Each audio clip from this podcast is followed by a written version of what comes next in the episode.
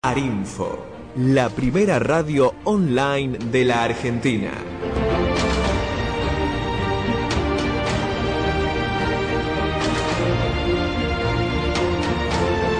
Arinfo, más que una radio.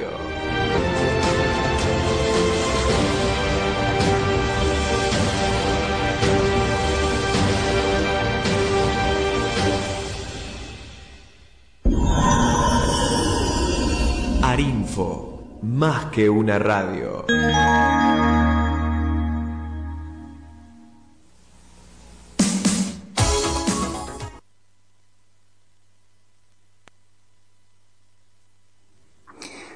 Empieza un nuevo año, un, un año con lo que llamamos nueva normalidad y tenemos que empezar a plantear eh, proyectos para eh, divulgar a Hudson y divulgar eh, sus, eh, digamos, planteos que son inoxidables. Eh, es más, cada día eh, van a tener mayor protagonismo en, en el mundo que viene. Eh, básicamente el cuidado de la naturaleza y bueno la literatura como medio de, expresión eh, Hudson tiene una obra de cerca de 24 libros en sus obras completas pero muchísimos más eh, trabajos de divulgación de distinto tipo y también acciones como fue su permanente acción en la Sociedad de Protección de Aves de Londres. Eh, bueno, eh, uniendo todo eso, eh, se nos ocurrió desempolvar un viejo proyecto que lo teníamos para la educación formal. Se llamaba La Valija, que era un, un, una valija material con libros de Hudson en su interior que recorría las escuelas. Bueno, eh, el planteo ahora sería armar una especie de biblioteca móvil en una pequeña camioneta, la EWO, que va a estar eh, llena de libros y algunos otros medios para poder tocar distintos eh, lugares del distrito, especialmente las zonas más eh, alejadas del centro, el área, el área rural, en la Carolina, en el Alpino, en la Capilla, la Colonia, eh, que son eh, lugares del distrito de Florencio Varela que no tienen servicios eh, culturales a la mano. Así que con la camioneta como un bibliomóvil recorreremos una vez a la semana, cuando ya la tengamos ploteada y con eh, las necesarias este, facilidades, distintos lugares eh, del distrito eh, y llamaremos, digamos, a los vecinos con una agenda para que se puedan hacer eh, préstamos y consultas de libros. ¿Mm? Ya hablamos con eh, Virginia de Matei, que se sumó a la idea, incluso en algunas recorridas eh, va a poder participar, y por supuesto las bibliotecas de Florencio Varela, que son algo más de 10 y que conforman un foro, el Foro de Bibliotecas Populares de Florencio Varela, que, bueno, armamos hace muchos años con el museo eh, a partir, bueno, de, un trabajo mancomunado con la Biblioteca Lisandro de la Torre, que preside eh, Juan Carlos Moscatel. Eh, pero bueno, hay otras escuelas y, perdón, otras bibliotecas y cada uno sumará, cada una sumará su grano de arena para que los libros puedan llegar eh, más lejos en esta eh, Florencio Varela de casi eh, medio millón de habitantes.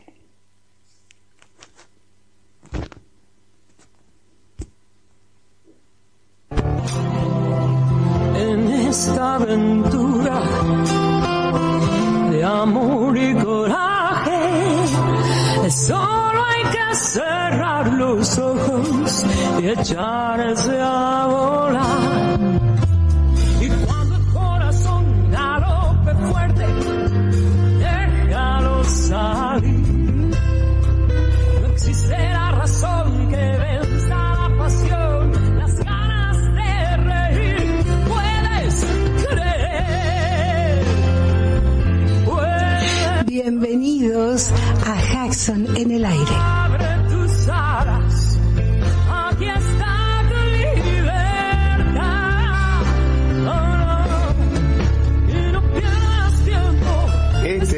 Programa del Museo Hudson, o mejor dicho, del Parque Ecológico Cultural Guillermo Enrique Hudson.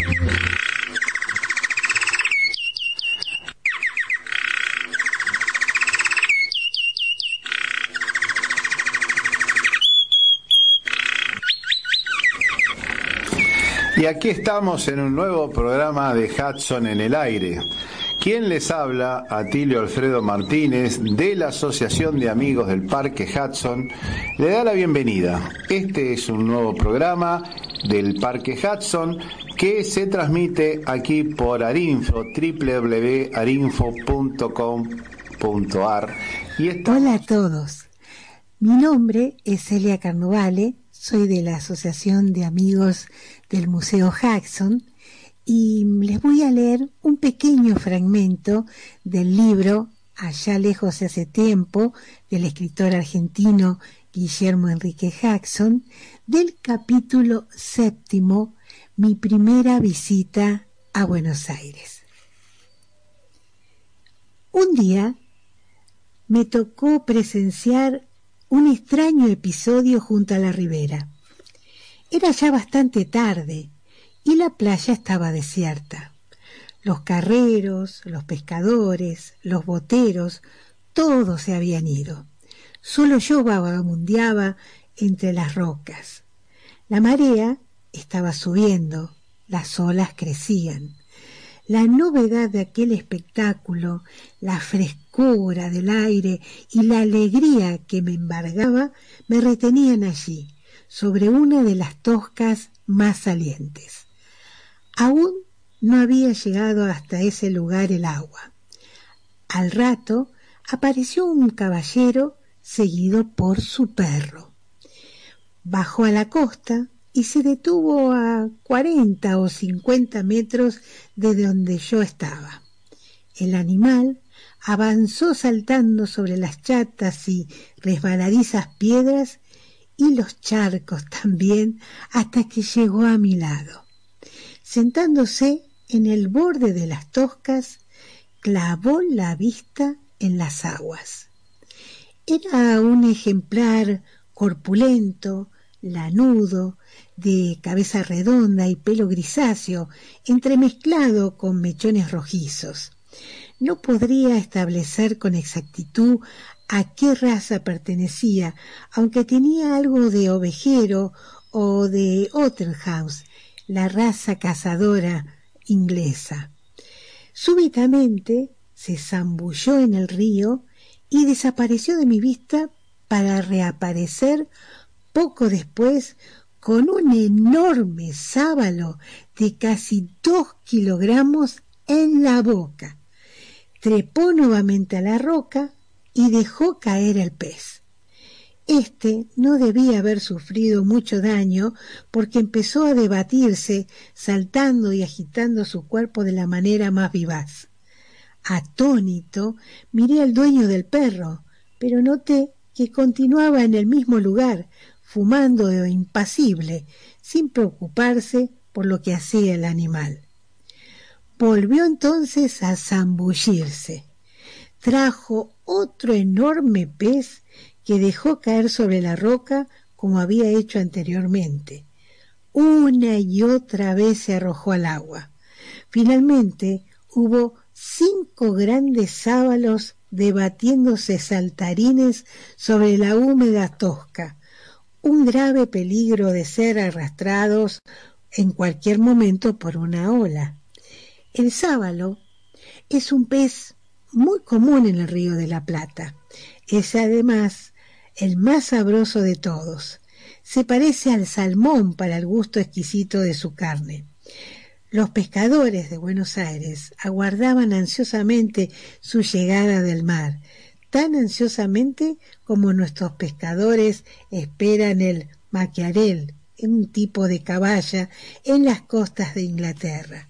Sin embargo, la playa se encontraba completamente desierta y los peces polulaban entre las rocas sin ser molestados. Ni siquiera había algún pobre vagabundo que se abalanzara hambriento sobre los cinco peces sacados del agua por el perro. La ola se los llevó uno por uno. Al oír que su amo lo llamaba con un silbido, el perro se alejó corriendo y saltando. Después del incidente, me dediqué durante años a tratar de hallar alguien que hubiera visto u oído hablar de perros que pescaban. Por fin me topé con narraciones de los perros pescadores de Terranova y otros países.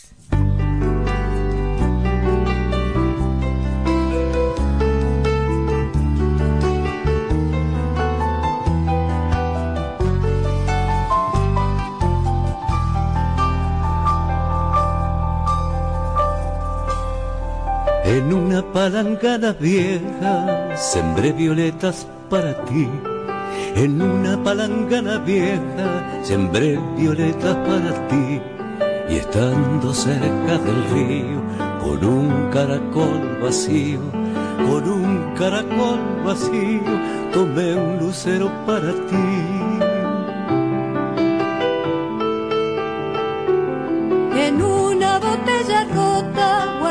Cocuyo para ti. En una botella rota guardé un cocuyo para ti.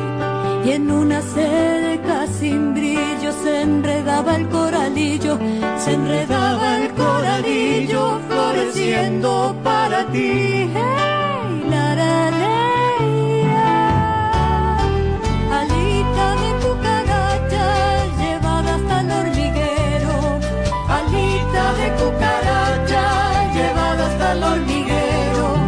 Quiero que en mi muerte, así quiero que en mi muerte, así quiero que en mi muerte me lleven al cementerio.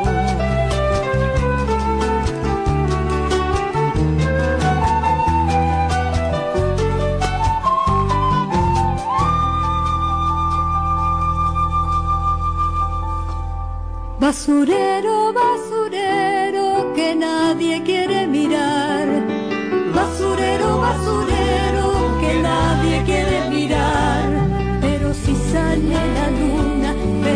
si sale la luna, ay, pero si sale la luna, tus latas van a brillar. ¡Hey!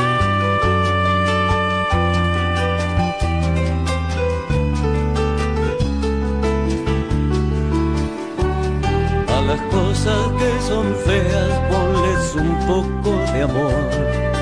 A las cosas que son feas ponles un poco de amor. Y verás que la tristeza, y verás que la tristeza va cambiando de color. En una palangana vieja. Sembré violetas para ti.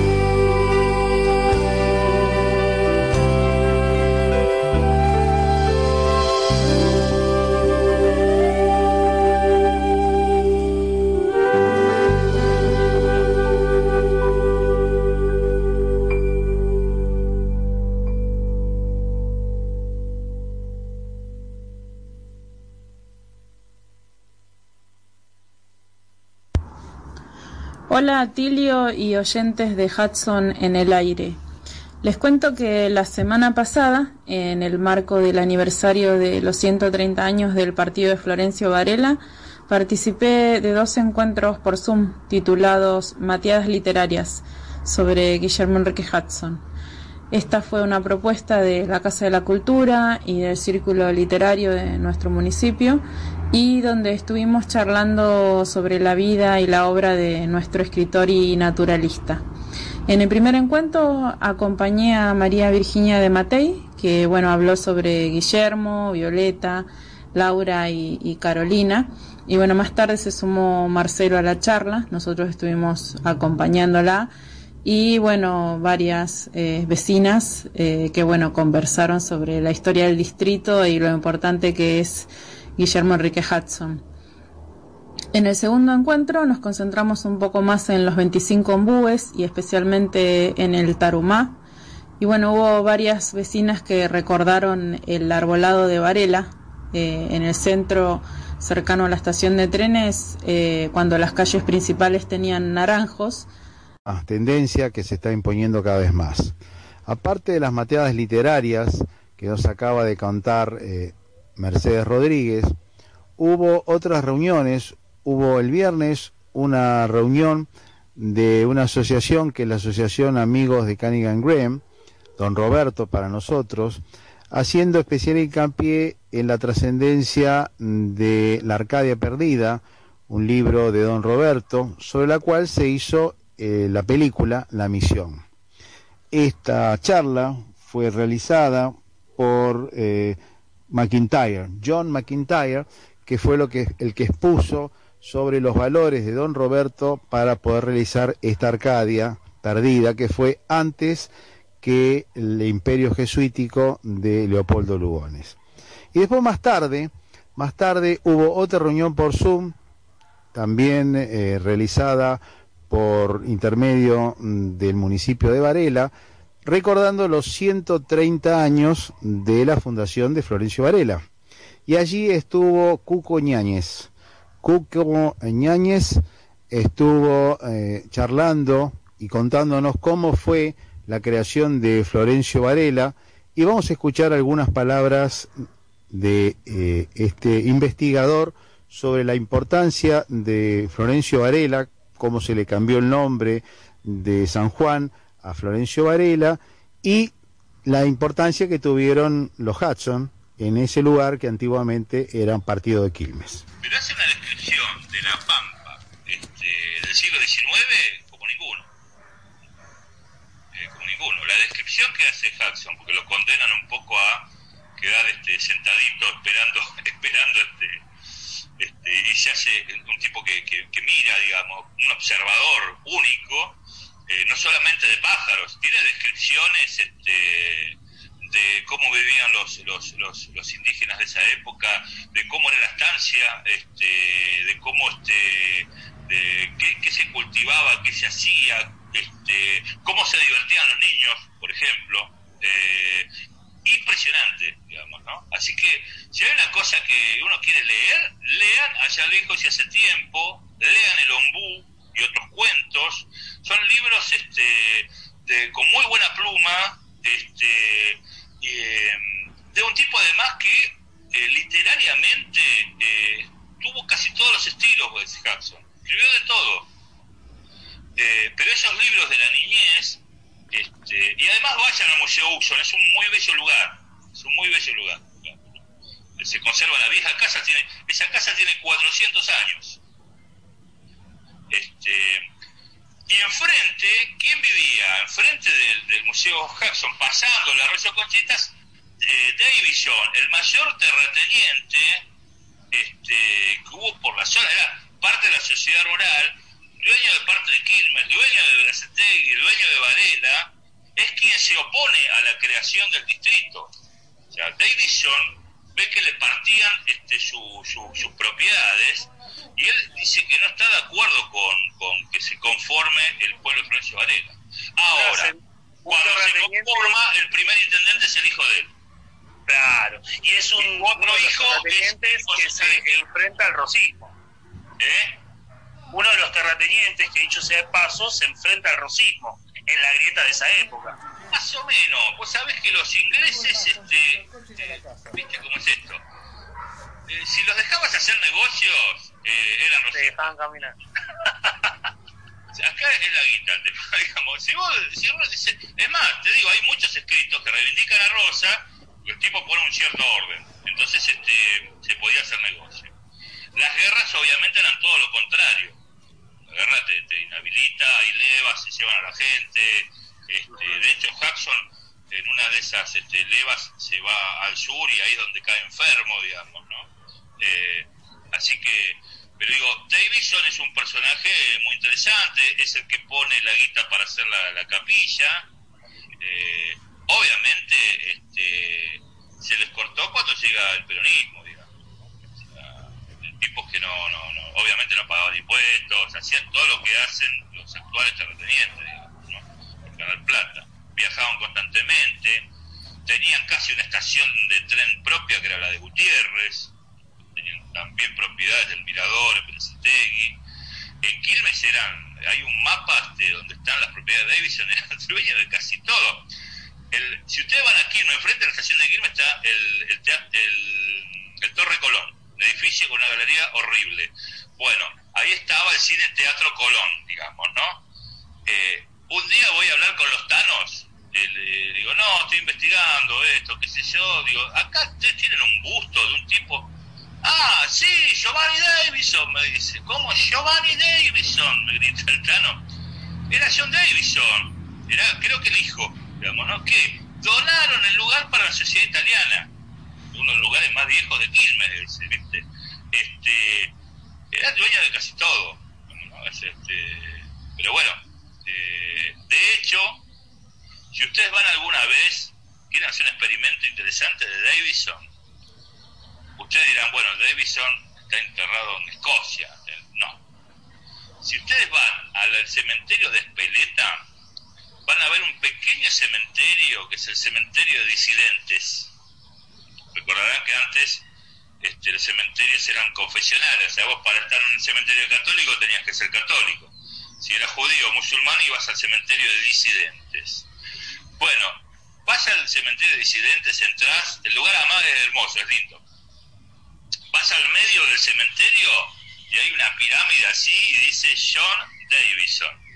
¿no? Este, te vas a la, por Rivadavia, cruzás Mitre, ¿eh? vas ahí, vas a ver el Quilmes High School. Hay un premio que es la Copa Davison. Y si vas 10 metros, vas a ver una reja. ¿Sabes qué dice en la reja? Juan Davison. Era dueño de todo, olvídate. Este, yo no tengo admiración por Davison, digo, era esto, era un terrateniente muy importante, fundador, uno de los fundadores, uno de los que estuvo en la sociedad rural, digamos, ¿no? Eh, uno de los que se opuso al distrito hasta que, bueno, eh, pero fíjense qué interesante esto, ¿no? Me opongo, pero si sale igual, el intendente es mi hijo. Claro, un poder absoluto. Claro, poder, estoy demostrando poder, digamos. Obviamente esas elecciones eran súper amañadas. Tenías que ser propietario, eh, te tenías que anotar previamente, pasabas por un filtro. O sea, ninguno de los que estamos acá hubiéramos sido nada en esa época, obviamente. Libreta en mano, papel, papeleta en mano. Claro, tal cual. Este, y así se va conformando este, eh, el poder de Varela. Termina siendo la plaza que cual conocemos. Eh, Varela es un típico pueblo como cualquier pueblo. eh, creo que Veraza es distinto. Es distinto. Pero en general todos los pueblos son iguales. Está la comisaría, la iglesia, la escuela 1, ¿no? este, el consejo liberante, la municipalidad. Todos los pueblos, vos vas para el oeste de la provincia, por cualquier lado, son todos iguales, digamos, ¿no? Este, es más, como dice mi maestro Galazo, si vos querés llegar al centro de una ciudad, tenés que decirle, lléveme a Mitre y Sarmiento, ¿no? Y seguro que es el centro de la ciudad. Y yo le digo, no es el caso de Varela, porque con orgullo nosotros tenemos este, nuestra peatonal que es Monteagudo, este, que es otra cosa. Yo hace mucho decidí este, morir, morirme dando clases. Mi pasión pasa por ahí. o sea, y clase significa no solamente este, eh, estar en, la universidad o en los profesorados o en la cárcel, digamos, ¿no? Gracias también cuando un grupo de gente dice, bueno, vamos a charlar un poco de estos temas, digamos, ¿no? que, nos- que hay algunos que nos interesa, digamos, ¿no? saber. Eh, y yo por eso trato de traer que yo, bibliografía actualizada, eh, los trabajos que hacen otras personas, que dedican mucho tiempo, digamos, ¿no? Eh, el compartir, este, es muy interesante, este, y además esta cosa de eh, dejar los mitos, este, yo ahí tengo una cosa rara. Ustedes saben que había un gran, un gran este, literato que yo admiré, que se llamó Leopoldo Marechal. ¿no? Y Leopoldo Marechal decía que cuando un pueblo no tenía mitos, no tenía vida. Entonces, si, si no existen, hay que crearlos. ¿no? Y entonces él escribió El Adán Buenos Aires, por eso, digamos. ¿no? Este, a mí no me molestan mucho este, los mitos, pero tienen que tener algún tipo de utilidad, digamos. ¿no? Este, y por lo pronto saber que son mitos y admirarlos como mitos, pero no confundirlos con la historia, digamos. ¿no? La historia tiene que decir, tiene que dar otro tipo de respuesta, digamos, ¿no? Y además tiene que dar elementos para, para que podamos vivir felices y bien hoy, digamos. O sea, si no la historia no sirve, si no eso es una sociología historia, una cosa del pasado, una cosa de anticuario. La historia nos tiene que servir eh, eh, este, este, elementalmente hoy y, y debemos aprender de la historia y aprender de los errores. ¿no? Hay una cosa que, digo siempre, yo aprendo más del error que de, este, otro lado. Yo aprendí equivocándome ¿eh? y escuchando a los que más saben, digamos, que también hay, hay gente que sabe y sabe un montón. Pequeña luz me vas aclarando, con tu fulgor me voy despertando, pequeña luz que vas dibujando, con tu rayito me voy templando, pequeña luz, pequeña luz, vuela a mi lado. En su fueguito viajo, él me anida en sus brazos y avivando la llama va recuperando de nube en nube vamos. Nimbos atravesamos. Cirros que sueltan olas en nuestro inmenso lago aclarando, con tu fulgor me voy despertando, pequeña luz que vas dibujando, con tu rayito me voy templando, pequeña luz, pequeña luz, vuela a mi lado.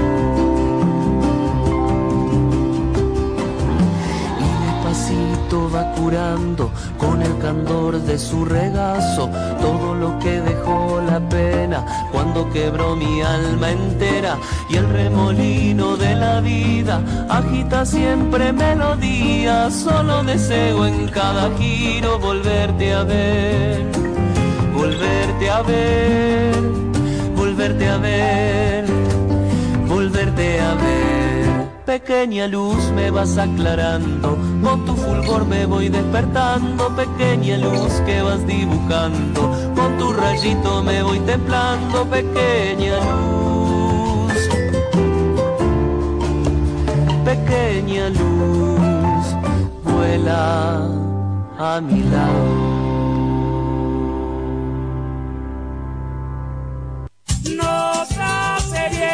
Buenos días amigos, un placer estar otra vez con ustedes aquí en Hudson en el aire, gracias a la atención de Atilio Martínez en el programa del Parque Histórico Cultural Guillermo Enrique Hudson.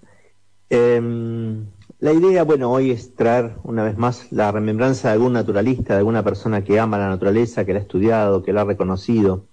El otro día eh, del PUP, eh, un miembro de la Asociación Amigos del Parque Hudson, me preguntaba, eh, los domingos generalmente vamos al parque a, trabajar, y del me preguntaba quién era el, el que más sabía, el, el naturalista vivo más, eh, más, que más conocimientos tenía, el que, más, el, que, el que tenía más referencia como naturalista el día de hoy en la Argentina. Y bueno, la verdad que para los que estamos en el tema no hay muchas dudas, no hay muchas dudas, es un personaje que ha tocado la vida de guardaparques, de naturalistas, de científicos, ha, hecho cosas increíbles desde el punto de vista del descubrimiento de la naturaleza. Por ejemplo, sin ir más lejos, descubrió eh, el última, la, la, última ave muy grande que se descubrió en el siglo XX, que es el macato viano. El macato viano es una especie de pato, para que se le den una idea, en realidad no, pertenece al grupo de los patos, pero es, es una ave zambullidora que está en las, en las lagunas de Santa Cruz y que en el año 76 fue descubierta para la ciencia. Qué, qué gran logro de una persona haber descubierto un, un, una nueva especie para la ciencia, ¿no? Es tal vez el mayor logro que puede tener un naturalista, un científico, alguien que ama la naturaleza, aportar al conocimiento a una nueva especie para, para el planeta. Y esta gran ave, esta gran ave que ahora está amenazada de extinción, era naturalmente escasa, que es el macatoviano, fue descubierta en el año 76 por este incansable viajero de todo el territorio. Estoy hablando desde hace un ratito de Mauricio Rumbold. Mauricio Rumbold es el, naturalista vivo más eh, destacado, más impresionante que nosotros tenemos, ¿no? Su, su accionar en la naturaleza fue eh, impactante, la verdad que ha, como dije hace un rato, ha marcado muchas vidas. Uno puede, cuando va a los parques nacionales, cuando recorre los parques nacionales y ve acercarse un guardaparque, inmediatamente por su actitud se da cuenta si fue formado por Mauricio Rumbold o no. Ese guardaparque eh, que ha sido formado por Mauricio Rumbold tiene una mirada de atención, de descubrimiento permanente en la naturaleza. Hay otros que te pasan por al lado con una actitud de policía y otros te pasan con indiferencia. Bueno, el guardaparque que formó Mauricio es un guardaparque naturalista, es un guardaparque que está en su entorno tratando de investigar, porque Mauricio fue también durante varios años director de la escuela de guardaparques. Eh, Rumble, como su nombre lo indica, tiene ascendencia inglesa y ya, ya su tío, Runacles, era un reconocido naturalista en la zona de Campos del Tuyú. Y crece Mauricio entre ese mundo, eh, como muchos otros, entre el mundo británico y el mundo argentino en, nuestro país, y, así se, se enrola también muy joven en el Museo de Ciencias Naturales. Es el último naturalista en nuestro país en el año 60, 65, de tener una, la categoría de naturalista viajero. Eh, el, el, cargo de naturalista viajero, que era tan común en el siglo XIX, termina en el siglo XX siendo reemplazado por los científicos o por los, investigadores.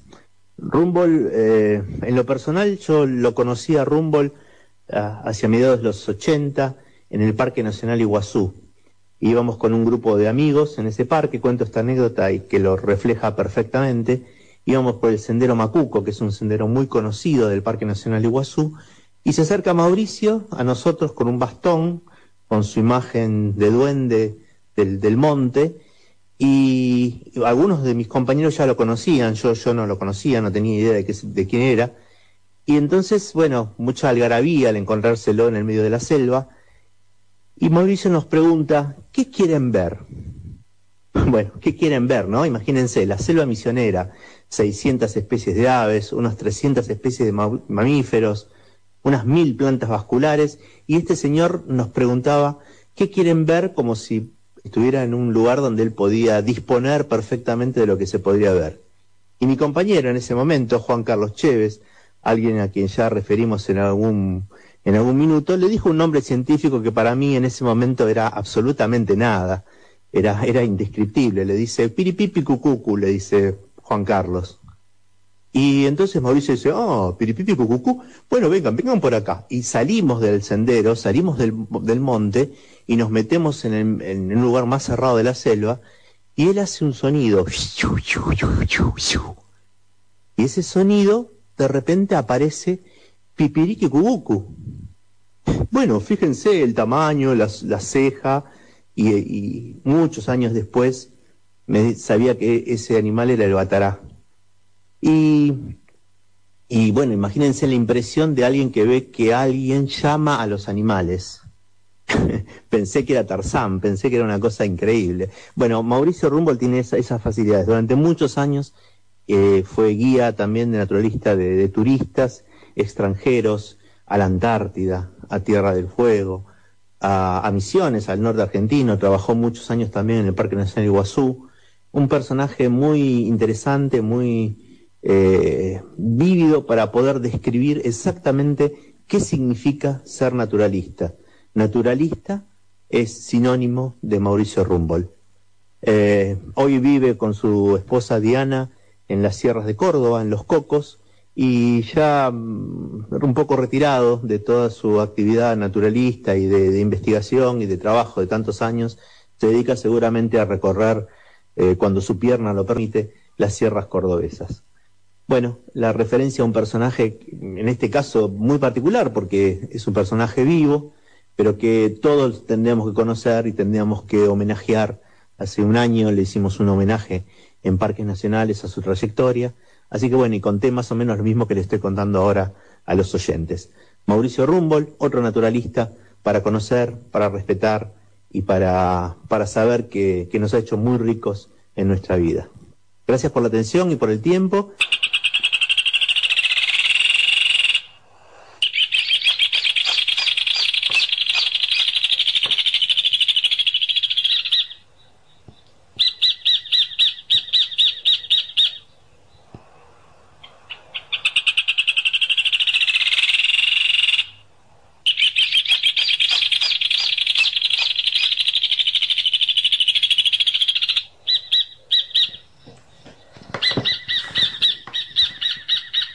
Estamos escuchando al hornerito, el hornero.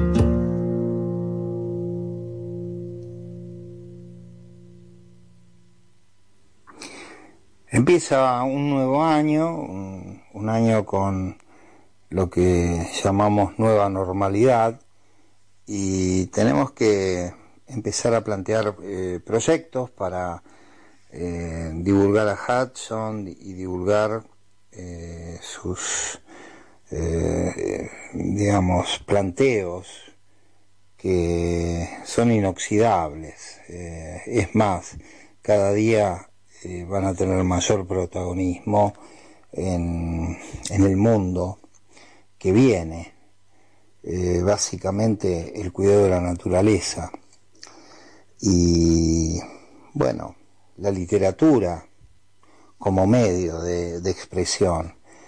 Eh, Hudson tiene una obra de cerca de 24 libros en sus obras completas, pero muchísimos más eh, trabajos de divulgación de distinto tipo y también acciones como fue su permanente acción en la Sociedad de Protección de Aves de Londres. Eh, bueno, eh, uniendo todo eso, se nos ocurrió desempolvar un viejo proyecto que lo teníamos para la educación formal. Se llamaba La Valija, que era un, un, una valija eh, material con libros de Hudson en su interior que recorría las escuelas. Bueno, eh, el planteo ahora sería armar una especie de biblioteca móvil en una pequeña camioneta, la EWO, que va a estar eh, llena de libros y algunos otros medios para poder tocar distintos eh, lugares del distrito, especialmente las zonas más eh, alejadas del centro, el área, el área rural, en la Carolina, en el Alpino, en la Capilla, la Colonia, eh, que son lugares del distrito de Florencio Varela que no tienen servicios eh, culturales a la mano. Eh, así que con la camioneta como un bibliomóvil recorreremos una vez a la semana, cuando ya la tengamos ploteada y con eh, las necesarias este, facilidades, distintos lugares eh, del distrito eh, y llamaremos, digamos, a los vecinos con una agenda para que se puedan hacer eh, préstamos y consultas de libros. Ya hablamos con eh, Virginia de Matei, que se sumó a la idea, incluso en algunas recorridas eh, va a poder participar, y por supuesto las bibliotecas de Florencio Varela, que son algo más de 10 y que conforman un foro, el Foro de Bibliotecas Populares de Florencio Varela, que, bueno, armamos hace muchos años con el museo eh, a partir, bueno, de, un trabajo mancomunado con la Biblioteca Lisandro de la Torre, que preside eh, Juan Carlos Moscatel. Eh, pero bueno, hay otras escuelas y, eh, perdón, otras bibliotecas y cada uno sumará, cada una sumará su grano de arena para que los libros puedan llegar más lejos en esta eh, Florencio Varela de casi eh, medio millón de habitantes.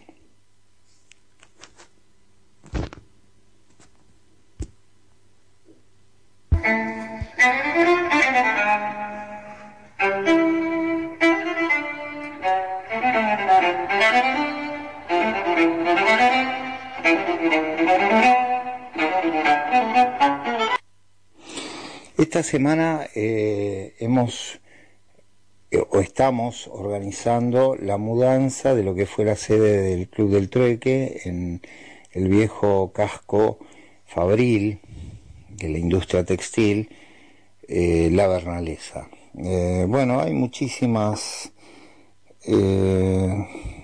digamos, facilidades, mobiliario eh, y cuestiones que nos van a venir bien, porque la idea es llevarlos al, al museo. En particular, el nuevo Zoom, que no tiene nombre todavía, y que habíamos imaginado para una escuela de artes y oficios, pero por cómo viene eh, la historia con la pandemia, eh, vamos a retrasar un poco ese, esa, esa gestión y convertirlo ahora en una sala que aborde el tema de el cambio climático, y todo lo que se vincula a la economía, a esta economía del capitalismo moderno que nos ha llevado a un estado de contaminación y desgaste del planeta en materia de recursos naturales que hay que revertir. Y eso va a ser posible con las economías a escala humana, con las ideas de Fritz Schumacher, que escribió Lo pequeño es hermoso, allí por 1973, cuando la crisis del petróleo eh, hizo tambalear la economía del mundo. Y bueno, estaríamos también eh, eh, desarrollando proyectos de conservación del agua, agricultura orgánica, energías alternativas y todo tipo de planteos eh, que hagan posible, eh, bueno, volver a una economía más eh, saludable para este, el planeta Tierra. yo soy admirador de la obra de, de, perdón, de Seymour, ese divulgador incansable que ha tenido el Reino Unido con sus libros y sus proyectos de huerta a lo largo de los años, eh, ya fallecido él a principios del, del siglo. Y su estética es muy, diría, apropiada para promover este tipo de proyectos en los que Hudson si viviera hoy, estaría absolutamente de acuerdo.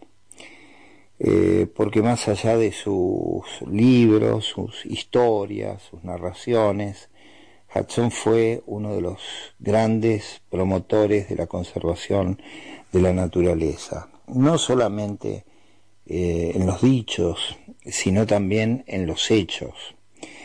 Eh, solamente hay que pensar en la Sociedad Real de, Aves de Londres, la RCPB, que tiene cerca de 3 millones de socios y que tiene una gran estructura con reservas naturales, algunas pequeñas como eh, es la casa natal de Hudson y sus alrededores. Así que bueno, eh, daremos a esa sala nueva, que fue construida eh, hace escasos dos años, este objetivo ¿no? que no podemos soslayar de pensar en una economía distinta, en un mundo que eh, genere menos contaminación, menos basura y menos exacción para una naturaleza que es limitada y que día a día extingue especies del reino vegetal y animal. Así que esta semana estaríamos haciendo eh, esta mudanza de muebles eh, y de otros objetos que van a venir este, muy bien para generar este desarrollo.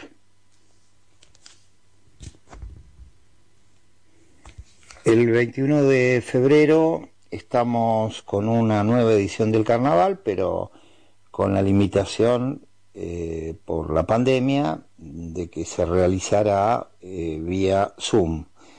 Eh, difundiremos el contacto, las claves para incorporarnos a esta reunión que va a tener escasa concurrencia, principalmente es quien animen eh, la actividad, ¿no? Eh, Elena Flores eh, va a contar, va a relatar la esencia del carnaval del norte, habrá quien pueda hacer alguna descripción de las comidas que se preparan en esta época en la provincia de Jujuy, eh, también, bueno, vamos a invitar a algunos eh, nuevos amigos, como el secretario de Cultura de Jujuy, con quienes hemos estrechado vínculos recientemente. Haremos eh, algo de música, descripción de instrumentos y tendremos la presencia del Diablito, que en este año lo vamos a presentar como una sorpresa no va a ser un diablito convencional. Y en este tema está, está involucrada eh, Elvia, que ha preparado los trajes típicos para darle vida a este personaje que desata, digamos, la, alegría y, el descontrol eh, al comienzo de la cuaresma, ¿no? Como se hace en todos lados del mundo. Bueno, si lloviera, eh, lo, lo pasamos al domingo 28. Bueno, los esperamos en el Zoom.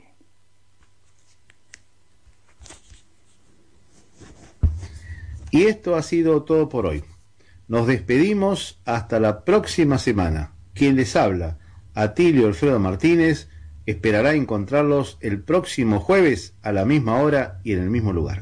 Chao, hasta la próxima.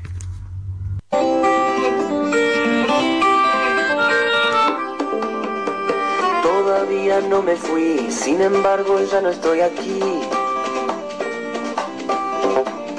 Esta es la primera vez que los miedos no me están comiendo. Decidí Pongo en riesgo mi destino porque ya debo partir hacia otra ruta.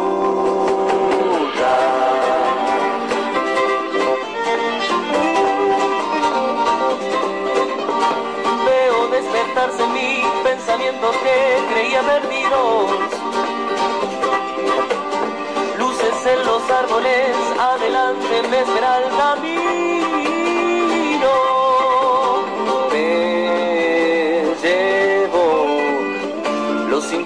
Que fundieron los colores de mi voz. Chao, chao.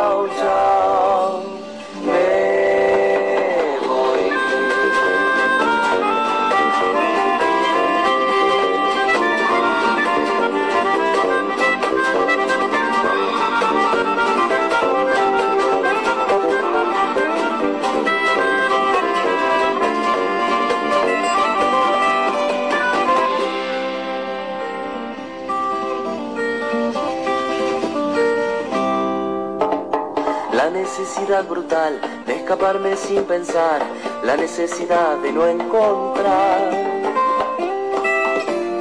Miro atravesando el mar, vuelo como vuelan los que no pueden frenar. Corazón, en mis manos siento el frío que provoca esta canción. Tengo ganas de acercarme decirte que me voy.